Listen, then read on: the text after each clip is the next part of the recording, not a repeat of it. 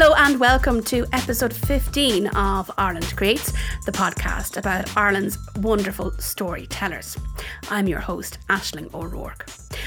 In this episode, I speak with Dublin based painter Denise French about starting off in college at the age of 40, while at the same time taking care of three small children at home. And we talk about how her practice has grown and developed in the years since. I really love the emotive nature of Denise's paintings, so it was a pleasure to sit down with her virtually and to have a chat about her work. This week we marked International Women's Day 2021, and as you may remember from last episode, for the month of March I've decided to feature female artists specifically. I want to do my bit to help support women creators.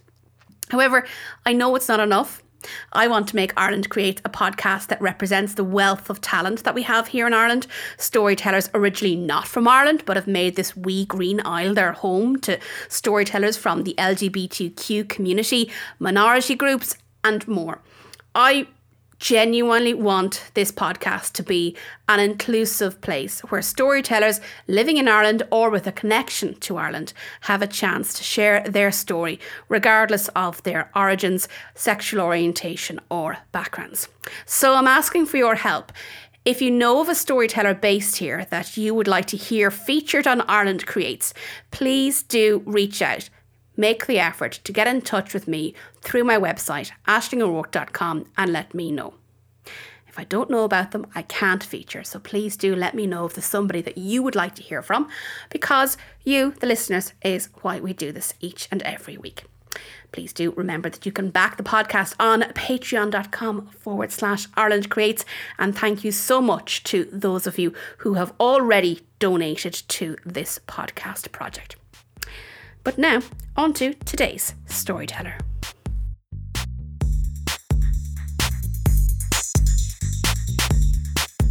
My name's Denise French. Uh, I'm a visual artist. Uh, I'm mostly in painting and drawing, and uh, I'm very interested in memories and either exploring old memories or creating new memories. And uh, I, am kind of interested in happy painting as opposed to mad painting. So that's that's kind of me at the moment. Well, Denise French, thank you so much for taking time out of your busy schedule to join us here on Ireland Creates this week. I have been looking to speak to you for quite some time, so I'm delighted that you have agreed. Now, you're you have a very distinctive style of painting, and we will talk about that. But let me take uh, you you right back. When you were small, was art part of your life? Was it something that you enjoyed to do?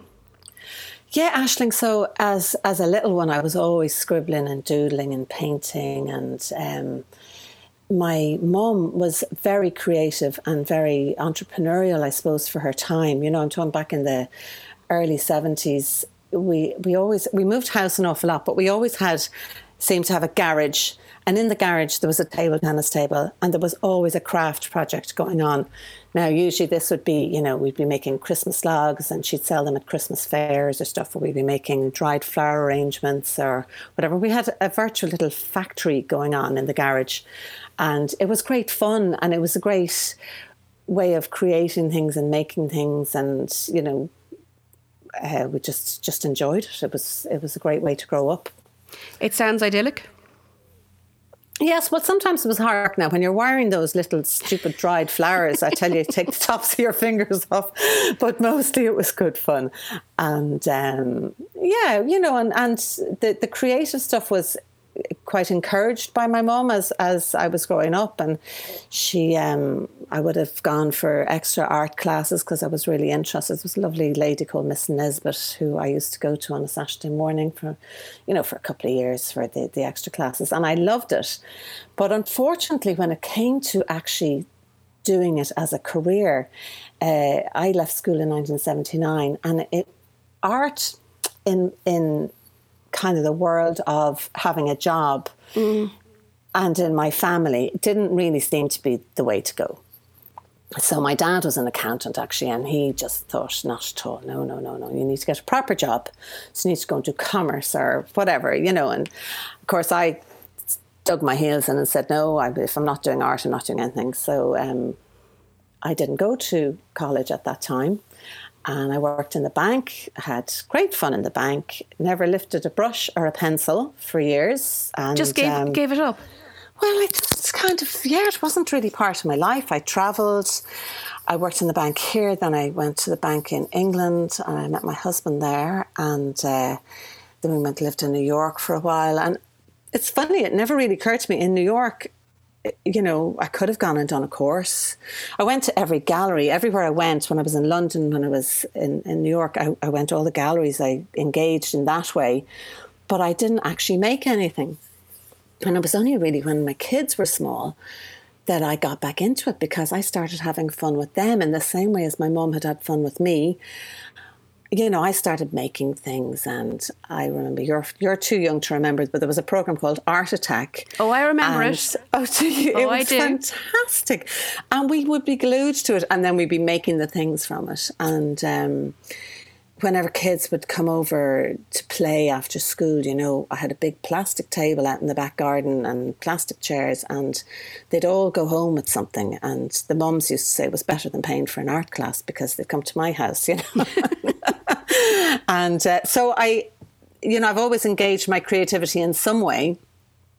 Um, but not necessarily in a traditional way. And so I guess when um, I started painting again, probably before my third child was born, just by chance.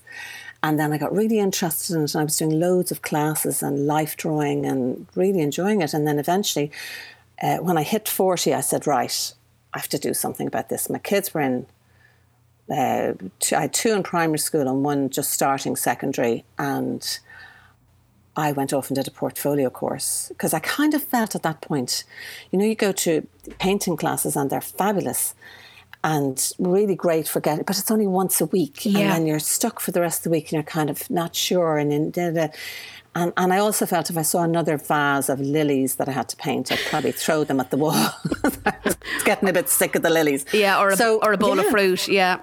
Yeah, you know, I just wanted I wanted to get the confidence and to learn more. I wanted to explore more, you know, not just what I could see on the surface of, you know, the bowl of fruit, as you say. And I knew there was more to it. I am delighted you said that about like you know the class being once a week because I know I felt that like growing up. Like I like that I was going to an art class every week and um but I always felt really awkward about maybe taking the even as an adult I've gone to art classes but outside of the class you're kind of going oh what do I do with this stuff now that I'm home and I've nobody to tell me what to do? And there's that element of fear um, that you don't necessarily have in an art class. Having said that it's a massive leap to take to go from your once a week class to hitting 40 and deciding to, to go to college? Going to college when the kids were small was a huge leap. And I actually didn't intend to go on past the portfolio course. I thought, well, I'll do this portfolio course and that'll that'll do me. Mm. But when I got there, of course, everybody was applying to college. Here was I, 40, in a class of 18 year olds. Yeah. And there was a couple of others. There was um, maybe three other people, kind of 40 plus. But everybody was applying for art college, and you kind of get swept along on that wave. You know, it's like, oh, sure, look, everybody's doing. Sure, I'll apply. Why not? You know, I, uh, I kind of, I suppose, I had a little niggle in the back of my head because I never went when I was 16, 17. A little chip on the shoulder, perhaps. Maybe a little bit of that, yeah. So, anyway, I applied, and um, lo and behold, I got into NCAD and to IADT. And there was no one more shocked than myself. But of course, now I had to make a decision. It would have been much easier if I hadn't, because there would have been no decision to make. And I'm looking at these kids, and I'm looking at NCAD, and I'm saying, well, there's no way I can go there because I, I you know, there's nowhere I can't, I can't manage school and kids and all that stuff.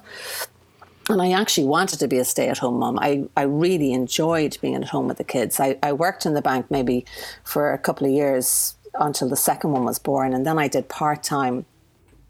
And that was great. And I, I did enjoy going in and out. But my main thing was just I worked when they were at school rather than, you know, full time. And I, mm-hmm. I really felt privileged to be able to do that. My husband was working abroad quite a lot. So it was important to for me to be there. So I felt, well, maybe I could manage IADT because the kids, I actually live very near there. and the kids were in school kind of almost on either side of IADT. So I thought, okay, look at, I'll give it a try for a year, see what happens, nothing lost. And I went in and I, I really, I could say I never looked back, but I kind of went from week to week. You know, I went for a few weeks and said, yeah, I can do this. This is fine. And I'm dashing, dropping a kid, picking up a kid, blah, blah, blah. If I was stuck, my mum could actually fill in or my dad could fill in. So it was, you know, or my mother in law was great for filling in as well. So I, I did have the backup. Mm-hmm. But um, every so often, you know, when a project would be going really badly or I'd be having a bad day or I, you know, was too much, I'd say, right, that's it. I'm not going in on Monday. That's it. I've had enough. And then Sunday night had come and I'd say, oh, maybe I'll just do one more week. so I kind of got myself through. I never, I, I couldn't look at a, a, three or four year course. I couldn't look down the line too far yeah. because it seemed too daunting to be doing it because I didn't really want to not do the kids stuff. I mean, I was still on the school committee.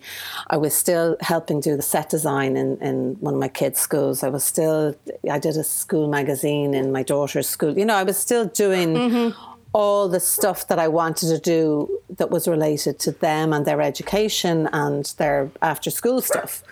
So, you know, I, I kind of compartmentalized it. I, I left college at four every day and I picked them up. I did the dinner, I did the mum thing, and at eight o'clock, I had a little studio in one of the bedrooms in the house. So at eight o'clock, I put the, the youngest to bed, told the other two they were in bed in half an hour, and I went into the studio from eight till midnight or one or two in the morning, whatever I had to do. So um, that was the way I got through it. You know, I took those four hours in the middle of the day to look after them and then back in the studio. So it was hard work. Where fairness. did you find the energy? I don't know. I, I would have quite a bit of energy anyway. Um, but yeah, it was hard work. But you know what? I actually loved it. I wouldn't have done it if I hadn't loved it. I wasn't doing it for anybody except myself. I was. I, I suppose, as I say, I had a bit of a, a, a you know, a, a, chip waiting from years back. It was something that I needed to do to fulfill something, and I'm I'm so glad I did it. I now look back and go, "Jeepers, how did we fit all that in?" Uh, but the kids didn't suffer, and I think it was quite good for them to see that I had something else going on. You know, I didn't have a job. Job wouldn't have suited me at that time because if anybody was sick, I couldn't have just called my husband for backup. It just wasn't, mm. you know, that that wasn't the way his job worked. So it, it it worked for us as a family for me to do it that way. And I was delighted I was able to do it. So, uh, and I learned so much, you know. Um, I guess one of the things that I was really shocked at with college was that I, I thought I was going to go in and learn skills. But in yeah. fact, they don't necessarily teach you a lot of skills, but they teach you how to think. Okay. Or, or they, they, they get you to learn yourself how to think, I suppose.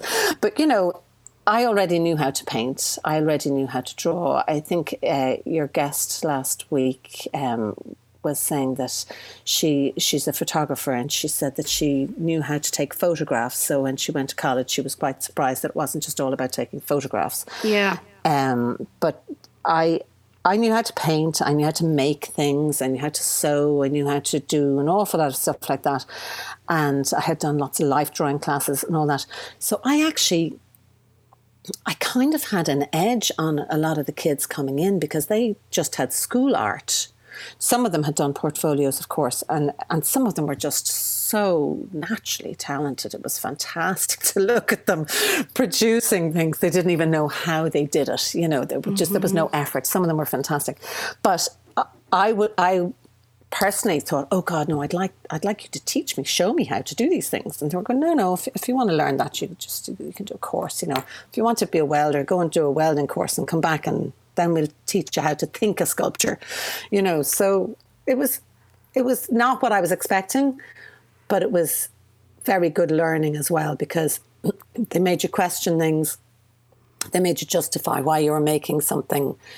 Um, you know, you couldn't just produce something and say, there's my project. You had to back it up with an idea, a concept, um, a reason. You know, you had to be able to stand to over it and say, well, look, this is why I've done this, and this is, and exactly. yeah, that's a fair point. But actually, I decided to do it this way because. Exactly. So it's not just the bowl of fruit because the bowl of fruit was sitting there in front of you. Exactly. You know, I mean, the bowl of fruit has to be telling you something about, you know, there has to be a concept around it. And, and then, and, you know, and the way I feel with, with my work now is, um, there is a concept behind it. I actually don't mind if people aren't looking for that concept. Um, you know, I know it's there, so, and so I'm not. I'm not sending a, a, particular message. If people get the message, and a lot of people do, then that's fine. But I'm not looking to push that on people either. I said at the start of our chat, you have a very distinctive style, and I think I'd like to think now that I've followed your work for a while that I'd pick your work out in a group show. But and you said you didn't learn skills in college. I'm really curious, where did this style come from? I think you develop a style. Um, so in college, I would have been painting lots of different things, and my painting technique when I arrived would have been quite tight and representational. You know, I would have prided myself on if if a bowl of fruit would look exactly like a bowl of fruit, you know. and so I, I, kind of found it hard to to loosen that style up. Um, but I suppose over time, so when I when I finished college, I had about five or six styles going on and doing different things, and then I I, I refined it down to it was kind of a semi abstract uh, conceptual style. And my first show uh, was called The Journey, and it was about going through. There was a lot of images of light, kind of an like almost like a tunnel type thing, and a light. So it was like I was searching for something, I suppose. And I'd spent a lot of time working through the concept and the, you know, the proposal of that and whatever. But it was the the, the paintings were quite fluid. There was a lot of movement in them, and I think I've kept movement has has always been in my paintings um, and over the years, so I, I went from the abstract style to, I just suppose over the years, it's developed into what it is now. And I'm very happy. At the last five, six years, I've been painting in a similar way. And somebody had told me, I graduated in 2006. And I remember at the time, um, a collector saying to me, you know, he said, Look, I, I'm watching artists for years and years and years. And he said, you know, don't stagnate. But he said, what you're doing now is interesting, but it won't always be like this. And he said, you will find your style. But he said, I think people take about 10 years after they lose, uh, after they leave college to find their particular style. And I would say that's, I, I had forgotten that. And, and, you know, about a couple of years ago, I went, God, you know, I think Vincent was actually right because it was about 2016, 17 maybe. I had a show in Signal Arts Centre in Bray, and I realised this is actually it's a loose style. It's not hard and fast. Mm-hmm. I don't paint the same painting because that would bore the pants off me, but there is a style becoming apparent in the last five six years, and I'm enjoying that, and I try and challenge that. Um, so a couple of years ago, I, I so for the, for the last number of years, I did a, I did a. Sorry, I'm rambling a bit, am I, Ashling? No, you're great. I did a creative writing course, and it developed memories. I had always been looking at memories and journeying through life, and the way we layer memories one on top of the other. So even within a family, you know the, the the memory of the same event within two siblings who were at the same event will be completely different because yeah. they'll interpret it in a different way. And so I feel that you know stories and memories are laid down in layers and layers and layers and, and they're completely different. Like in in your work the way you tell stories is quite different to somebody telling the same story somebody else telling it. So I feel like that in, in my family when I started to question my brothers and sisters about certain things when we were kids. They're going, oh no, it didn't happen like that, happened like this. So that was interesting. So on this creative yeah. writing course, um, I was investigating, you know, a time she was bringing us back to, you know, when when we had lovely, relaxing, nice memories and whatever. And I had this lovely memory of my grandfather who um, died when I was seven, but we used to go on picnics. Uh, they lived in Inchicore, and we would go to the Memorial Park and to the Phoenix Park with the dog and the picnic, and we'd lie in the grass and we'd watch the clouds go by and we'd watch the grass moving. And I have this lovely memory of nothing to do and all day to do it. And yeah. I thought, you know, we've all lost that. We're all running around like lunatics trying to get everything done and keep everybody happy. Keep and, everyone yeah. happy. And especially, as you can imagine, I told you the story of my uh, college experience. So I'm a busy person. I'm always busy. Even when I was in college, you know, that busyness, I still fitted in a couple of games of tennis a week and, you know, whatever else. So I'm envious of your energy I, levels. yeah, so I just started to say, okay, this is interesting. I, I like this image in my head. So I started painting these skies and grasses and meadows and and it was so different to my abstract work. And yet when I look back at the abstract work, I can see the development of it mm. in a funny way.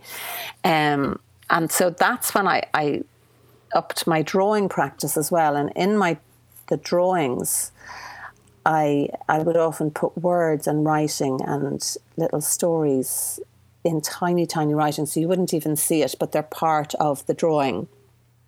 And um, so, the, so the, the meadows and the drawings are similar strands of the same idea about memories and layering things and just a nice, relaxing feeling and trying to bring people back to. So they're not of anywhere in particular, although sometimes I do name places. I spend a lot of time in Wexford, and you know, I'd often name a, a field in Wexford or a, a hill or something, but it doesn't really matter where they are, it's where they bring you. And what I really loved is, is, is quite often people will come back and go, Oh, I just, such a lovely, you know, brought me back to my childhood when I was making daisy chains or, mm-hmm. you know, the sand dunes at Curracloe and one woman bought a painting a couple of years ago in a gallery in Wexford, and she actually sent me a photograph of the painting on her kitchen wall in London because she said every morning they come down for breakfast and they think they're on their holidays again. You know, it's, it's a memory of the holidays. So that's a nice overlap. You know, she didn't buy it because she knew it had anything to do with memories, but she created her own memory around a painting. So that was lovely.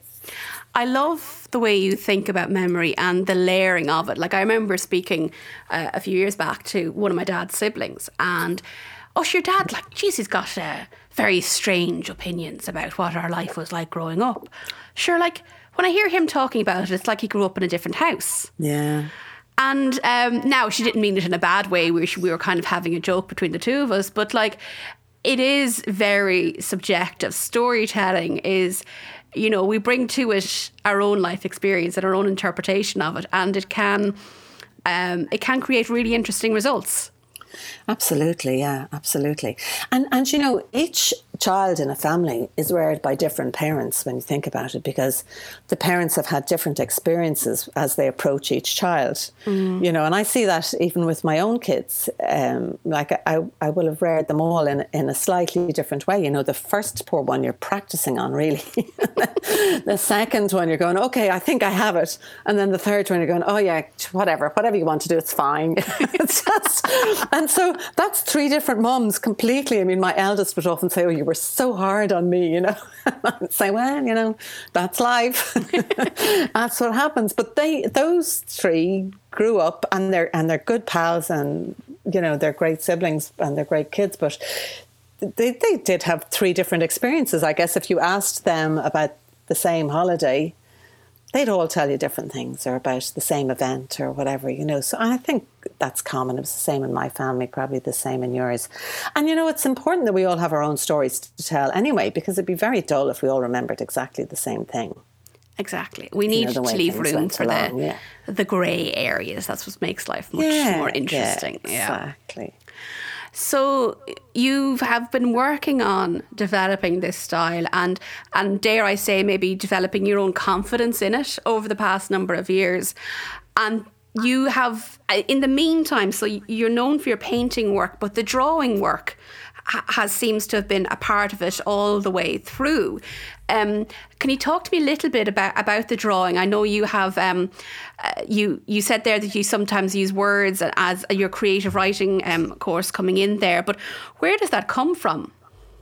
So the drawing, I think, was always very important to me in that. Um, I used to, I suppose years ago, I used to look at abstract work, you know, the, the real splashy mad work, and go, oh, sure, anybody could do that. Mm. And then when I went to try and do it, I realized, well, no, anybody can't do that. It's actually really quite hard to make something, to make sense of something in an abstract form. So I found that very interesting. And I realized that underlying a lot of abstract work is good drawing, good foundations, good thinking, you know, good concepts. So even though I didn't really exhibit my drawings for years, I didn't show anybody my drawings, but I was drawing away quietly, you know, and I, it was in my notebooks. I'd have little things going on, and I suppose I'd be instead of writing words, I'd be writing pictures, you know, if mm. I was mm. trying to remember something. So um, then and I loved the life drawing. Again, I never exhibited it, but I, I enjoyed doing it. the kids would be mortified if they their friends were in and they'd be in the, you know, if I'd come in from a class and I'd happen to leave one of my life drawings lying around, you know, teenage boys just die when they find their mother's life drawings around the place. Yeah, because anyway, mommy's not supposed to know yeah. anything about that no, sort of thing. No, no, no, yeah. that doesn't happen. But yes, the drawing I, I developed quietly for a long time and and it was important to me that I that I could continue that that discipline of drawing, I suppose. And um, now I suppose it's it's a way of working out ideas for me, the drawings, and then. So when I'm when I want to start some new painting, let's say if I'm, I'm looking for a, a new idea for paintings, because I really can't. I might paint a couple of paintings that are similar, but I, I move on. Every couple of months, I'm doing something different. You know, like mm-hmm. I've gone mm-hmm. from meadows now to seascapes, and sometimes I go back to meadows. But I, I like the challenge of doing something new. But I'll I'll sit and I'll and I'll draw really, you know, very precise drawings of what the painting might be, and then I put the drawings away, and I do the painting, and it's usually completely different. But I have to do the drawing first Okay. As a foundation for a series. Now, I wouldn't do a drawing for every painting, but um, the words started coming in when I did the creative writing course, and at the same, around about the same time, um, there was a tree in our garden that had to get cut down. It was a tree that the kids had climbed for years and years. And I was drawing the tree and I started writing in the words in between the lines in the drawing, just in a very loose kind of way. You know, the things that you would have said to the kids, like, get down out of that, you'll fall and break your neck, or, you know, it, it was such a strong memory for me, all the different kids, and I wrote the kids' names in, like, the, the friends of my children and all this. So the tree was kind of the start of that. And then I just, if I'm if I'm doing a drawing and some words occur to me, I I'll put the words in, but they're kind of concealed. You know, they're not necessarily visible because um, they're so small. But the, the words are there, and that's part of the concept for me, I suppose. It's just fascinating to hear you talk about your work um, and to hear like all of that thought that goes in there because I think you're right. I think when you go down anything close to an abstract route, there can be from people outside of the art world a bit of a snobbery around it, like you know, and like that attitude of, "Oh, sure, anybody could do it." Mm. Um, so I think it's really interesting to hear, you know, what what goes into all of these things um, and the, the, the concepts uh, behind them. And I know recently you've taken to, like during lockdown and all of that, you've taken to, well, pushing your drawings more publicly. Yes, yeah, yeah. And I'm enjoying it. And I'm getting a great response because I wasn't expecting it actually. And um, a lot of people are really enjoying the drawings. And um, I've kind of loosened up the drawings now a bit. Uh, so I, I, draw with pen. Um, I don't normally draw a pencil. I draw a pen because you can't change pen. Once you put a mark down, it's down. And there's no rubbing it out or fussing with it or fixing it. It's just, you know, and once you put a memory down, it's there. Do you know, once something's happened in your life, you're not going to go back and change it. So I, that's that's why I started using the pen because okay. I said, well, whatever goes down on the page is what goes down on the page. I'm not going to be trying to fix it. And um, so it, it, it has made me sharper with my drawings, probably. And I've also tried to incorporate a little bit of a bit of looseness. So while the pen is a little bit tight, I, I kind of tend to splash some paint on because that's the, the happy accident. So more than half the drawings end up in the bin, in fact, because either I'm not happy with the pen result or I've splashed way too much or whatever. So the element of chance, I enjoy the element of chance, and you have to not be precious about the work. So if you you've done this perfect little drawing and you're going, oh, that's lovely little drawing, that's great, and you go to put the paint on it, then and that's the really scary bit, yeah. because the paint is random and it's splashy, and it could be a disaster. I mean, I had I had finished one that I was really pleased with one day. I went to splash paint. I dropped the flipping paintbrush oh. right in the middle of it. So that was the end of that oh, no. in the bin. But that's okay. That's the nature of it. You know, it's a bit like I did a, a, lot of set design in the kids' schools. You know, and you do you spend months working on these back backdrops and things, and then they're painted over six months later. you know, so you just have to not be precious. You just let it go. You know. Like they and, say in the uh, film industry, your babies end up on the cutting room floor. Yeah, exactly. And the seascapes that I'm doing now came from that kind of chance. You know, I, I love a bit of chance. I love a bit of accident and happy accident and whatever. And um, I was out for a walk about three or four years ago on uh, Kilmore Quay Beach, and it was absolutely wild. It was stunning. But it was so wild you could hardly walk, and the waves were splashing, and the colours were. You know, some mm-hmm. days uh, when when there's a storm, the colour is just all grey. But this day, for whatever reason, I I was lit up or the sky was lit up. I don't know, but the colours were fabulous. The waves were splashing, and I just thought, it's so exhilarating. And normally my paintings are relaxed and calm. You're lying in the grass, you're chilling out. And I thought, this is exhilarating. This would be a really nice contrast and a nice challenge to try and capture that atmosphere of the splashing, crashing kind of waves. So um, that's what I've been working on the last couple of years is these mad crashing waves and every so often it gets too intense. I go back into a few nice gentle meadows and then back to the crashing waves and i'm and i'm enjoying it. And again people are getting that feeling of exhilaration from the paintings. It doesn't matter if it's kilmore or kerry or you know donegal. It's it's the excitement of the splash, you know, when you dive into the water or when you're walking on the beach and the the, the wind is rising or whatever. Um, so yeah, I love that people get from the paintings that relaxed feeling of the meadows and the, the challenging kind of invigoration of the the waves, and then with the, the drawings are just something in between the two, I suppose. And um, but the drawings are important to me, and actually, I've, I've started making um, because so many people were interested in the drawings and they're, they're tough to exhibit and they're expensive to frame and everything. And I kind of wanted to make them a bit more accessible to people. Mm-hmm. So um, I started making greeting cards from them. So I'm selling those and, and people are loving them. And in fact, some people are framing them. And, you know, I think that's, I like getting my work out there. I, it's nice to earn a little bit of money from it, but it's not why I make it. I make it to, to communicate. I think that one of the silver linings, and I think to be honest, given the year that we've all had, I think we need to be looking for silver linings in order to help us get through what we're going through. Mm-hmm. But one of the silver linings to me seems to be that um, outside of the creative world, more people in Ireland are appreciating things. Uh, whether it be food or art that's made in Ireland and made locally, and they're no longer wanting to, well, go on to the Hallmark shop and pick up a greeting card. They want to buy something and say, "Oh, that's a local artist," you know. Yeah. Um, we, we're, we're, I think we're taking more pride in supporting our own country. Yeah, absolutely. And I've, uh, you know, over the last, I suppose, twelve months. I was going to say six months, but it really has been twelve yeah, months. It has now. Um, I, have seen a, a, lot more interest in my work, and you know maybe I've I've given it a bit more time on Instagram or whatever because I haven't been going out as much. But I do see a lot of Irish artists uh, having you know people are more interested and people want to know why we're doing what we're doing and and it's been interesting to see people do the um, you know, 5K projects. Like a lot of my drawings are within my 5K.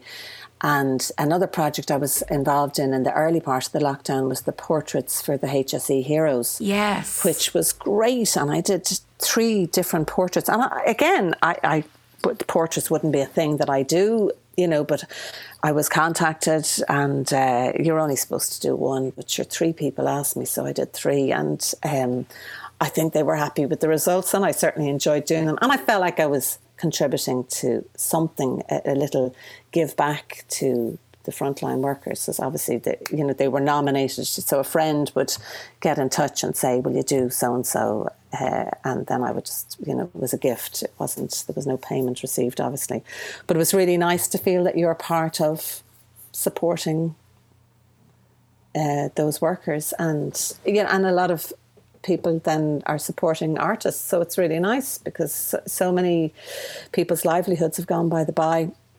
It's nice to see everybody supporting each other. Yeah, there is a sense of and hopefully we'll stick with it. But a, a sense of, uh, as Jared Byrne uh, the other week on the podcast said, like the energy that goes into a piece of work. I think there's a there's a collective energy at the moment in, in, in getting us all through this together and yeah. and, and trying to take pride in, in ourselves as as a nation. Yeah, and it's not. I think. I think we. I hope we learn some really nice things out of this. You know about supporting each other and being there for each other. And uh, yeah, there there has been there has been a kind of a coming together, hasn't there, on some mm. levels. I mean, I know some people are having a really hard time, but um, you know, we're nearly there. We're nearly there. there is light at the end of the tunnel. I there really do hope. Is. Yeah, there certainly is. So, Denise French, we are, um, I suppose, coming close to time. So, I'm going to ask you, and I think you've probably uh, answered it in your own way um, uh, throughout the conversation today. But I know you talk about the concept that goes behind um, each and every piece of work that you do and the memories that form part of that. But obviously, I suppose I come from the storytelling side of things. So, I'm wondering what, what storytelling does mean to you.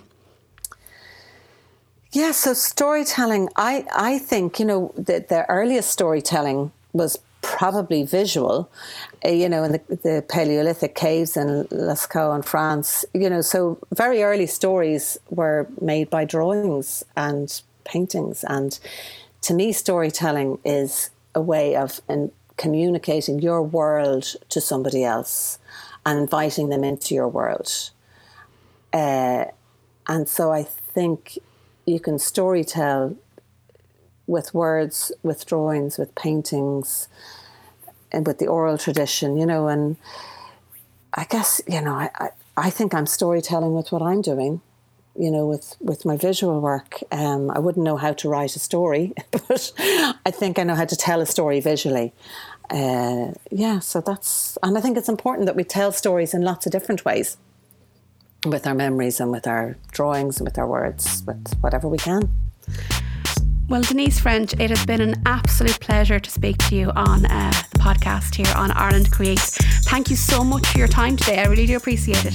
Thanks, Ashling. I really enjoyed our chat. Thanks again to Denise French for speaking with me. You can check out Denise's work on denisefrench.net or search for Denise French Artist on Instagram or Facebook. That's it for this week. Thank you again to those of you who've already backed the podcast on patreon.com. Please do remember, I really do appreciate all of your support. Have a great week, stay safe, and remember to share your story.